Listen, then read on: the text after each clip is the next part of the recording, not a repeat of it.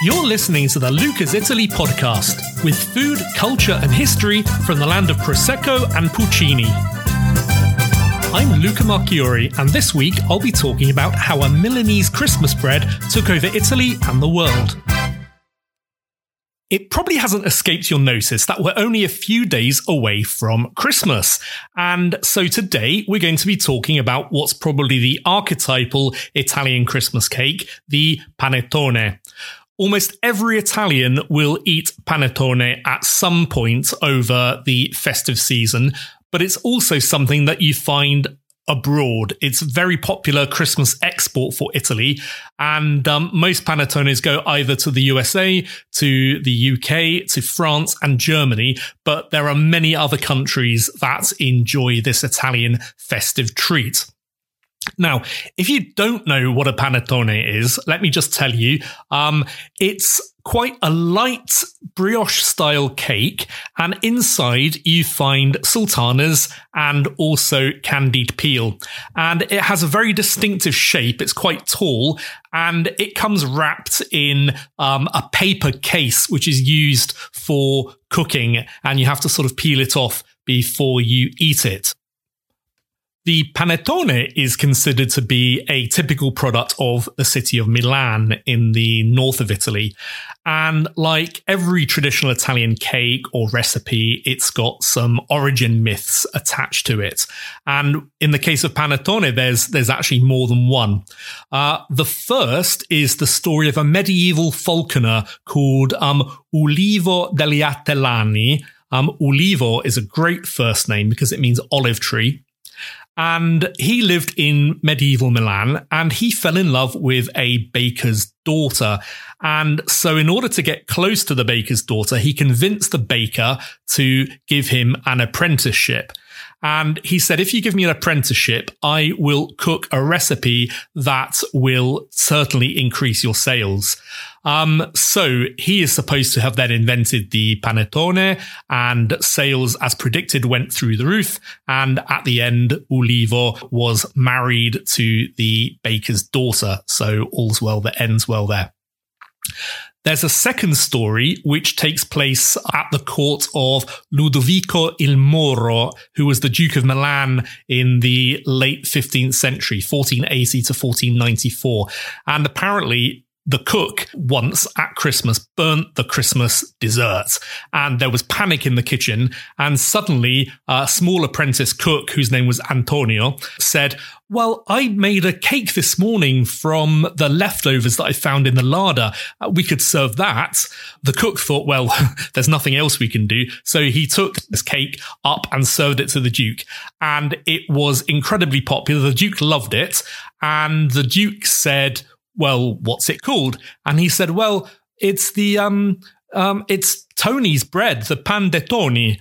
Um, Tony obviously, obviously being the diminutive of Antonio and the nickname of this apprentice. There's another theory that the name comes from the Milanese dialect pan de ton, which means luxury bread, because it was a kind of bread with extra things put in it served at Christmas. And there certainly existed a pane di Natale in Milan from the 16th century onwards, at least, which contained sultanas and also candied pumpkin. However, I think all these different explanations for the name are great, but they, they miss the obvious that the word panetto in Italian means a small round piece of dough. Particularly, um, you find it today, particularly when you're talking about pizza and the the the pizzaiolo will make small round pieces of dough which are then rolled out to become the pizza and these are called panetti panetto. So a bigger one of these would be a panettone. And certainly, if you look at some of the, the pictures of panettones being made, at first you get this big round lump of dough, which I think is obviously the panettone, and that's where the name comes from.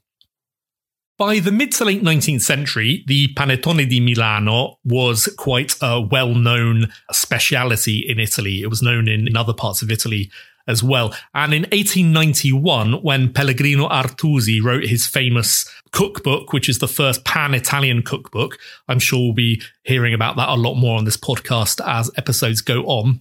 He has a recipe that he calls panettone Marietta. Marietta was his his cook and the woman who tested out most of the recipes that he included in the cookbook. And he includes a recipe which he names for her because he got the recipe from her. And at the end of the recipe, he says it's uh, migliore assai del panettone di Milano che si trova in commercio e richiede poco impazzamento, which means that it's much better than the panettone di Milano that you find in the shops and it's a lot less hassle. This recipe is a really good example of what panettone were like at the time. And the recipe includes all the the, the, the familiar things from today. So it's got candied peel, eggs, lots of butter, sugar, and sultanas. But for the yeast, it has cream of tartar and bicarbonate of soda, which are in, in industrial products, industrial forms of yeast. And I actually made this recipe uh, a couple of times, and it's very nice. It's very tasty. It has a similar taste to a modern panettone, but it's very dense. It's more like a fruit cake than the light and fluffy panettone that we all know and love today. So, when did the panettone change into the light and fluffy, tall panettone that we know and love today? Well, it all started in 1919 when a young man called Angelo Motta opened a patisserie in the center of Milan. And at Christmas, he wanted to compete with the, the other patisseries that were already producing panettone, but he decided that he wanted to make his panettone different. He wanted his panettone to be lighter, to be fluffier, to be more luxurious. And so he set about creating a new recipe for the panettone. The first thing he did was to replace the industrial yeast that the others were using, um, like in the recipe from Artusi. And he wanted to use natural yeast. So we say lievito madre, mother, uh, mother yeast in Italian, similar but a little bit different to sourdough starter. And he increased the amount of butter, eggs, sugar, and candied peel. Now, the addition or the use of this natural yeast meant that the bread or the panettone needed a lot longer to rise. And in fact, he develops a recipe in which there were 40 hours of preparation and rising needed before you could cook the panettone. But the result was that it went from being a low cake to a high cake. In fact, this is where he had to invent the paper case to stop the the, the the the, panettone collapsing in the oven, and it went from being quite dense to being very soft and fluffy. So it's really Angelo Motta who created the panettone that we all love today. And in fact, Motta is now a big company making panettone. And really their recipe hasn't really changed since the early 1920s, which is when Angelo decided that he'd got the recipe right.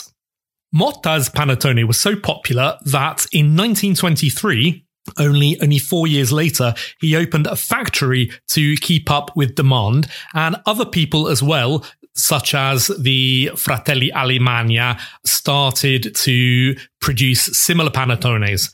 And it's interesting that in 1935, there's an Italian newsreel which films in the Motta factory. And you can see it's become quite a large scale industrial operation to make these panettone. And the voiceover says that the panettone è diventato per merito di questa grande industria il dolce tipico nazionale. That thanks to this big industry, the panettone has become the Italian or the typical Italian dessert.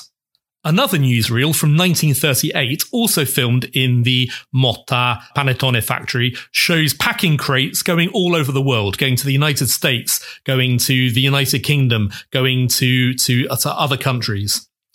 And so I guess the idea is that between 1919 and 1938, the panettone became not only a thing that all Italians ate for Christmas, but also that was already exported and famous all over the world. The panettone obviously fit in with the narrative and with the policies that the Italian government were trying to were trying to espouse. For example, they wanted Italy to become more unified under the, the government. Uh, Italy had only been a unified country since 1860. So we're talking about 50, 60 years. And at that point, uh, as today, there were many regional differences that persisted and people didn't really feel part of a united country. And the government in the 1920s wanted all Italians to feel that they were part of, of one country. And they wanted that country to become a world leader, a country that acts as an example to other countries, particularly in the, the world of economics and, and technology. So this idea that you could create hundreds and thousands of these panettone in great factories, again, fitted in very well with the government narrative, but the government also wanted to revive the glories of the past. And so I, the idea of tradition, that this was a traditional recipe from Milan also fit in with the, uh, with the aspirations of the times. Now, Motta in the 1920s and 30s had sold his panettone in hat boxes, which by the 1950s had morphed into a kind of pyramid, truncated pyramid shape box. And in the 1950s, after the Second World War, panettones really became a gift to give at Christmas. So basically, the the packaging, the boxes became uh, quite colourful and with lots of sort of Christmas designs on them. And this idea that you you give panettones to your friends and family at Christmas is a thing which persists even today. I remember growing up in the 70s and 80s in the Italian community in the UK uh, at Christmas at the back of the church. You'd always find the Italian community exchanging panettones after mass. And, and I remember a, a huge number of these, uh, coming into our house, um, but also going out of our house as, as gifts for people and having to eat a, a huge amount of panettone for this reason. By the 1980s, people's tastes had changed, and candied peel was no longer something that people really enjoyed. And so a lot of different flavored panettones started coming onto the market. Some of these were, were quite interesting. Some of them today sound horrendous with uh, things like sort of bits of Nutella injected into it. So when you cut through, you had these big sort of balls of, uh, of Nutella or chocolate spread and uh, and that kind of thing. Also, lemon panettones, panettones with all sorts of different flavors started coming out. In the 2000s, the idea of the artisanal panettone became quite popular. So what you started to see was people trying to return to the traditional panettones of the 19th century and earlier. They thought that the, they felt that the panettone in some way had become a little bit too commercial. And so you started seeing a lot of these low rise panettones coming onto the market. And um, so the, the high panettone became uh, a symbol of, of, an industrial panettone and a low rise panettone became uh, the mark of an artisanal panettone. By this point as well, Italians had developed a real love it or hate it relationship with candied peel. And in fact, people, um, even today, often call themselves candied peel people or non-candied peel people when it comes to eating panettone. And um, in fact, in 2017, Motta, um, who now call their panettones Motta l'Originale, the original Panettone, had uh, and a funny advertising campaign on television in which they basically likened people who feel rejected at Christmas. It basically likened them to the bits of candy peel that people were picking out of the panettone and leaving on the plate. Since 2007, the phrase um, panettone tradizionale della tradizione milanese traditional panettone from the Milanese tradition has been a trademark. And there's an official recipe with requirements that you have to meet before you can call your panettone um, in this way. In the last couple of years, the panettone has become really fashionable again, both in Italy and outside. And in fact, every great chef presents their own take on the panettone uh, every year at Christmas. There's there's even a TV program in the last couple of years in which top chefs come and make panettone based recipes people have also started trying to make their own panettone at home, which is really difficult because if you remember, uh, they take about 40 hours to prepare before you can actually get round to baking them. There are many recipes available online. Uh, one of my favorites is from my friend and fellow food blogger, uh, Cristina Conte, who, like me, has both British and Italian ancestry. She has a great recipe for panettone, which works really, really well. And you make the dough in a bread maker and then finish cooking it in the oven. If you'd like to try this recipe, her website address is cristinascucina.com. So, what will I be eating this year? Well, I've already chosen my main panettone, but I'm sure I'll get given uh, lots of others by other people. And I've gone for one of the modern ones with the addition of Amarena cherries instead of the candied peel. I had this panettone last year and I absolutely adored it. And uh, I've been thinking about nothing else for 12 months. So, thank you very much for listening to this podcast. There'll be another one next week. So, if you don't want to miss it, subscribe using your usual podcast provider.